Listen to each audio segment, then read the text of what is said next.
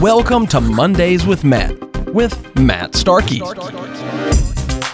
Start each week fresh with sound financial advice. Grab your coffee and maybe a pen. It's time to kick off your week with Matt. Hey, everybody, welcome to Mondays with Matt. Thanks so much for tuning into the program. We appreciate you as you listen to our podcast here with Matt Starkey. What's going on, buddy? How are you? Hi, Mark. I'm doing really well today. Uh, how are you doing? I'm doing pretty good, hanging in there. How is the Michigan weather's treating you? Oh my goodness, it's pretty crazy. Um, we've we've gone from warm to snow, and and then uh, back to warm, and now um, everybody I know is getting sick, including my own office staff here. So uh, we just praying that all this this sickness go it's going around big time around the nation. Of course, I got the coronavirus in China, but right. but I but I don't have any of that, so I'm feeling great, and uh, hopefully you are too as you're listening to this podcast whether you're recovering or you didn't get sick, you know, we just uh, wish you all the best. Yeah, I, am with you on that one. It's interesting too because I was just doing a show with someone yesterday in the New Jersey area, and they were saying that you know the kids came down with a little something, so they went to Walgreens to pick up some stuff, and of course they're sold out of all the face masks and things of that nature because people are overreacting a bit, you know, here in the states and buying up on because they're worried about the coronavirus, as you kind of brought up there. Uh, so yeah, I think you know it's funny. It's like sometimes folks take you know don't we don't want to make light of it, but at the same time take a step back and realize that the common flu that goes around the country every year kills way more people so far than the coronavirus has. So you know don't necessarily jump off the deep end, I guess, with the media hype, right? Don't panic. Yeah, it's not totally fake news. No, no, no. It's definitely real. but, My, but yeah, be, yeah. beware. Yeah. Um, use your use your head. Wash your hands a lot. You yeah, know, um, be smart about making contact out in the public places, and exactly definitely take that hand sanitizer with you. Yeah, yeah, just common sense. You know, no, it's definitely real. My wife, actually, I think I've mentioned before on the show, actually, her uh, her territory, part of her place where she goes on a regular basis, is to China for her company. Now, she hasn't been there since November, luckily, and she usually doesn't travel there through the the winter months, and she usually goes in the spring. They've of course canceled all travel. But yeah, no, it's definitely a very real thing. But I think sometimes we tend to, you know, see stuff on the news and we and we've talked about that many times on the show. We overreact to it. And actually, that's going to be our main topic this week is just kind of emotions in financial planning and how to, you know, kind of handle our emotions. But before we get into that, I kind of wanted to add, ask you something that kind of ties into that, Matt, and that is uh, the news uh, that's uh, been going around for a while now about this former, I guess he now he's the former CEO of Wells Fargo, who's been barred from the banking industry uh, and has to pay some fines of around $18 million or so, basically because I guess his directive or whatever was uh, telling the basically the, the, banks to create fake accounts to meet their sales quotas. Yes, I uh, I'm familiar with that story. In fact, um, I feel very strongly. We're it's interesting. We're talking about emotions today because yeah. uh, this is one of the the things that I just cannot seem to wrap my head around why why the Securities and Exchange Commission in the banking industry doesn't come down harder on organizations that are guilty of fraud. They know it. They've come out to the public, and this was huge. I mean, you had thousands of customers that um, had an account created in their name using their social security number and right. date of birth and, and all that private information that they give you, trusting that you're going to do what's in their best interest with that information. And just to pad their pockets and meet sales quotas for the salespeople, I think Wells Fargo should have been banned from the industry, not just uh, individuals who cooked it up, but when you put that stuff out to your salespeople, who doesn't have a moral compass and who doesn't know that that's unethical? But I was, you know, I was in that same type of situation when I first got in the investment business to some degree. I'm not saying it was illegal, but um, we had we had sales quotas that we had to meet, and we had to sell things. And um, I left, tried to put my head on the pillow one night with a really bad feeling that you know I I had to get X amount of quota in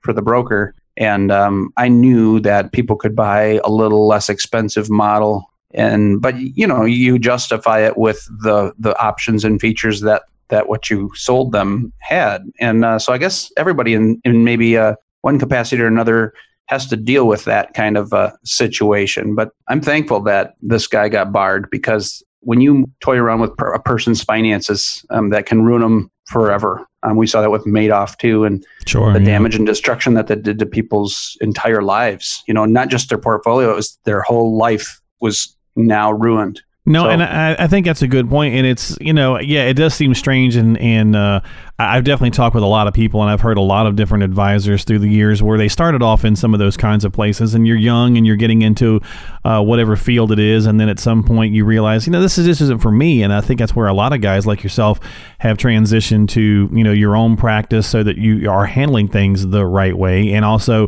uh, and able to work with the emotions that because you know you want to feel good about the job you're doing, just as you know you the clients want to feel good about the job you're doing, and the mutual respect back and forth, and so uh, I thought that was a nice, interesting way to tie this in because I wanted to get your take on that because uh, so many people obviously affected by the Wells Fargo thing, and we'll see how that continues to play out. But we'll transition and hit our main topic, and that is how to account for emotions in our financial plan. You know, you see this every day when you're working with people, and I think we all like to think we make good decisions based on logic and facts. And we probably do a certain percentage of the time, but the truth is that we can't really get away from the emotions because we're emotional creatures, humans are. So, what type of emotions do you typically find, Matt, that drive the financial decisions that you're seeing? Is it usually the big two, the fear and greed? It's uh, a lot of that. Yes, it is. When I see people, um, it's for a, a, variety of reasons. But when I get people that come and, and sit down with with us um, initially in that first meeting, when we first get to know you, I ask them, "What are your number one or number two major things that if I could just sprinkle magic dust on your situation, that those things would be all taken care of? Meaning that we would just completely eliminate these from your life." And when I ask that question, um, I find that pretty successfully, people answer that. And that's the number one or two things that's going through their mind, causing them distress, and they need to get it solved because it is tied to their emotions. So one of them might just be I need a number. I need to know that I'm okay for retirement and that I'm doing the right thing. Other people, um, you know, they can't sleep at night for different reasons. But some of the emotions that we see are, you know, we see anger when I talk with couples. Sometimes in relationships, people tend to discount their spouse or their partner's uh, opinion about things. Probably neither one of them took a finance class, and uh, but they're trying to manage life together. And so, a lot of times we see some disagreement, which can tend to lead to anger. Um, um, I see couples with great mutual respect, and usually that's because one of them is allowing the other one to lead. And um, I think that's tremendous. Uh, that adds a lot of peace to a situation. So, mm-hmm, yeah um, we see everything. Um, I see I see happy tears in my office. Um, people that reach goals that never thought they were achievable, and I'm um, working with them over time. We watch their investments grow and grow and grow, and you know I love it. I, I just love finding solutions for people. But I really I really love to say, hey, you're going to be okay. We've done the calculation, and even in a bad market, you're going to be just fine. You've done a good job planning. And uh, so those are happy times for me emotionally and for the client. But um, you know, we also see a little bit of pain. I mean, when the when someone loses a friend or a spouse, that brings some tears to the to yeah. the, the meeting as well. So yeah. I, I deal with all a whole range of emotions. So I'm very used to that. People apologize to me sometimes for getting emotional, and I say, "Don't worry about it. it happens all the time." well, what are some of the mistakes that we tend to fall into uh, when it comes to emotional decision making? you know, a lot of times you probably just think the market would be one, right? You go, oh, I, I need to jump in on this because I don't want to miss out. That's that greed side, you know. But what are some of the mistakes that you typically see?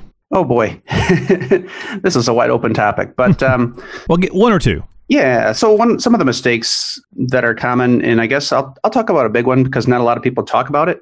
But I've seen multiple times of of people experiencing a divorce, and okay. um, right. not necessarily, you know, it takes two people, as they say, to get married um, and stay married, but it but it only takes one to leave. And so what I've seen in in my experiences is that some emotional decision like leaving that spouse or that tends to be something that needs to be run by on many different levels because it affects our investments. It, it affects taxable money, it affects our non taxable or our taxed as you go money, and also our tax free retirement, you know, if you're utilizing that strategy. But what happens with a lot of people is when you're working together with a married couple, things tend to be better naturally. Uh, if you work with somebody with two incomes, they're able to save and invest more because they have more disposable income. And then when you make an emotional decision like a divorce um, due to whatever the case is, it really impacts your finances in a lot of ways. Usually your expenses don't go down, they tend to go up simply because you're breaking apart two people now and you have two sets of house payments, two sets of taxes. You know, if there's child support, if there's custody issues, expenses a lot of times tend to go up or they appear to go up because now you're living in two households, not just one. And so there's that. Then you have to potentially split assets. So now we're looking at maybe you have to pay off some debts and you, you need to take money out of retirement accounts. Um, now there's penalties involved, taxes on some of those things. So be very careful if you're in that boat or if you've been through that. Naturally, you probably can identify with a couple of those things, but it tends to be very expensive if you ba- make an emotional only based decision. So we want to use logic. If you're going through that situation or even thinking about that situation, definitely come and see your financial advisor see us. We'll we'll walk you through it step by step and what kind of things you need to watch out for. Red flag issues. Life is hard, but um, it's hard together. It's uh, hard to be alone as well. Yeah, so um, yeah. we walk through that. But that's a really good example of emotion based um, decision making, sometimes leading to a mistake. Yeah. And I've I, I've talked to at least two people that have gone through that, and they said, you know, I've had it all had to do it all over again, I would have just stayed married. yeah, no, I mean it's definitely it can, and I, I, appreciate you bringing that up because it doesn't get brought up enough. I, as you know, a lot of our listeners may know, I I host a lot of different shows, of podcasts across the country, and it's like that's a topic that doesn't get brought up enough, and it's unfortunate because a lot of times I think we think, well, the listening audience is retirees or pre-retirees, and hopefully folks are you know they've made it this far and they're going to stick together. But I had a story with a gentleman about a year ago and now. He said he couldn't believe, but he had a couple come in and they were asking for separate retirement plans, uh, and they were working together with him. And he, they, he was like, "I'm, uh, help me understand why you both want a retirement plan because they were married." And they said, "Well, we're getting a divorce," and they were in their seventies. Uh, but they wow. Yeah but they they were fine. They were comfortable. They didn't want to make any mistakes. And he, they wanted you know one person to help them each with their individual retirement plans but they just decided they couldn't you know finish out their remain and they had been married i guess something like 50 something years. And i just thought wow. But i guess every, you just never know. Everybody's situation's different right? It's always different. Yeah just in an appointment uh, recently with with this similar scenario you know over 40 years married and they both had an income and both had social security so um, you know, but uh, it was a surprise to one. So. Yeah, yeah. Yep. No, this one wasn't a surprise apparently, so at least that was a nice part. But yeah. Well, that's good that they're planning. yeah, that, exactly. That's kind of the point. So you know, we know emotions are going to factor into things. Uh, definitely having the conversation with your advisor uh, or a advisor is certainly a good idea. And uh, one more on this topic, and then we'll we'll hit to an email. But uh, are there some times, Matt, when it is appropriate to try to factor this in, or is it appropriate all the time? It's just about how much you allow it to affect it? Maybe that's a better way of looking at it. Yes, Mark, that's a good, a great question. Actually, I, you know, there's something that I call the sleep factor. And um, if you're sweating at night, thinking about your finances, it gets very emotional real quick. We tend to worry about things that we don't always have to. So, I, keeping that in mind, um, I like to work with people, but I like to get them to the point of decision to say, hey, if you know comes hell or high water, and I'm and I open my statement in the next three to six months and I see a, a loss of 10%, is that going to cause me to lose sleep and, and change my investing strategy? Or if I lo- lose 20% or 30%, you really have to put your emotions at bay if you're invested in the stock market. Number one is we need to know that time horizon. We need to definitely um, say, when am I going to need money and how much will I need? So having a good emergency fund is crucial. And then if you're taking income, a lot of times what I've mentioned this before in podcasts, we'll set aside so many months of income where it's just safe and secure in cash. And then you want to make sure that these emotions all do play a part to answer your question and and it is very important to address the emotion up front is at least for me as a client you may not even be thinking about what your emotions are going to be in three months or a year but i hear it a lot and um, i know typical triggers for clients and uh, so what we try to do is we like, we like to factor those things in advance, build a strategy around that so that, like I say, when the market falls, you're not experiencing pain at that time because you don't have any money that you absolutely need or have to pull out. So factoring that into the planning gives you an emotional high because number one, you know, in the next 12 months, I'm not going to have any major hiccups or bumps and um, later on down the road my assets should be growing they're going to they're to grow through those good times but they're also going to suffer those corrections and your portfolio is built to uh, endure that well, I think that's a good point. I think that's a great way to kind of transition on into our email question for this week. But yeah, emotions definitely are going to factor into so many things that we do.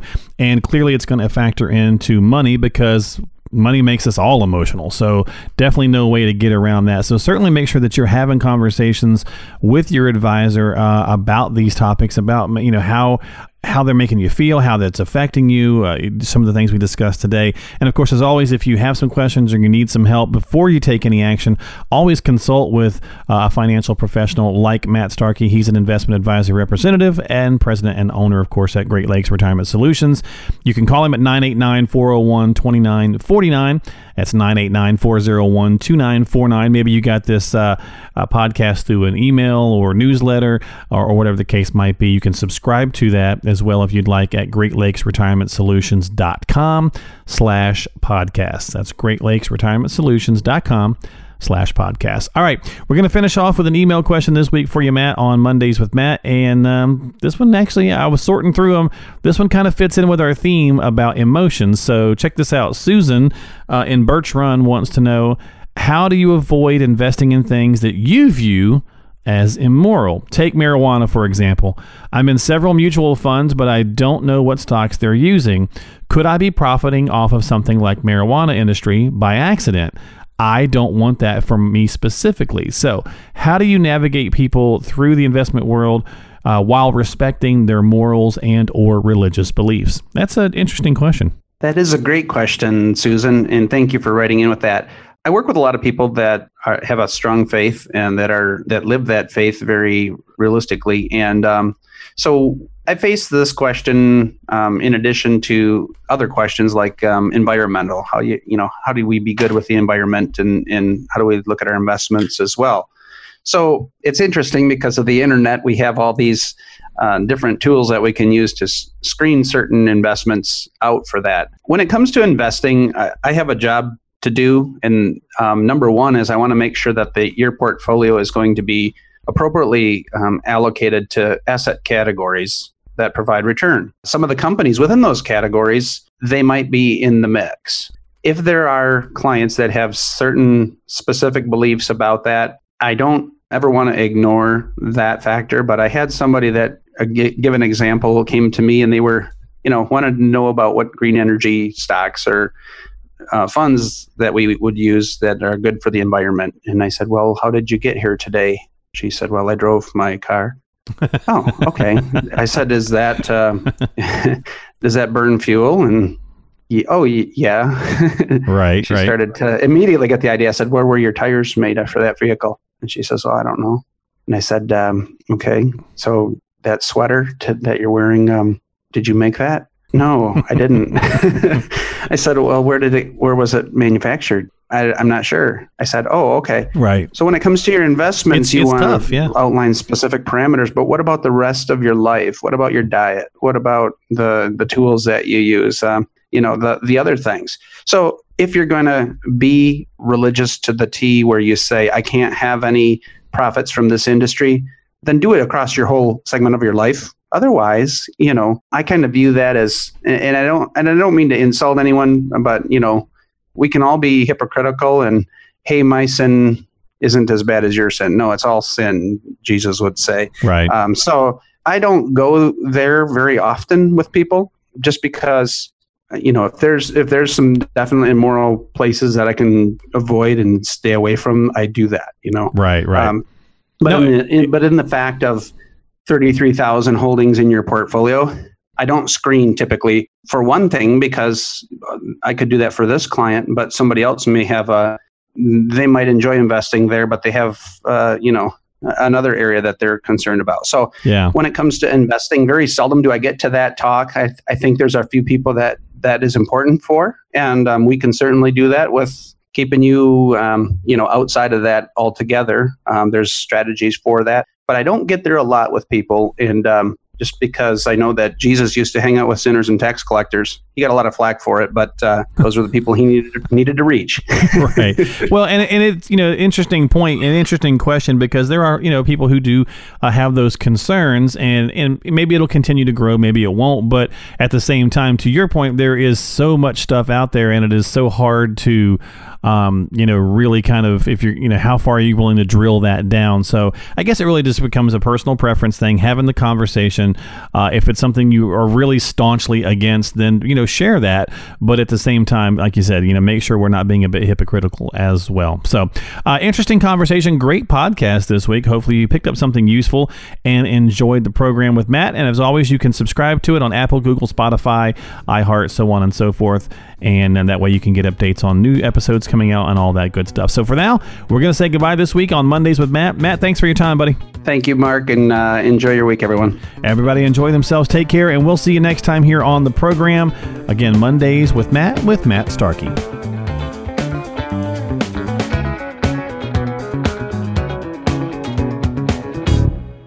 Information is for illustrative purposes only and does not constitute tax, investment, or legal advice. Always consult with a qualified investment, legal, or tax professional before taking any action.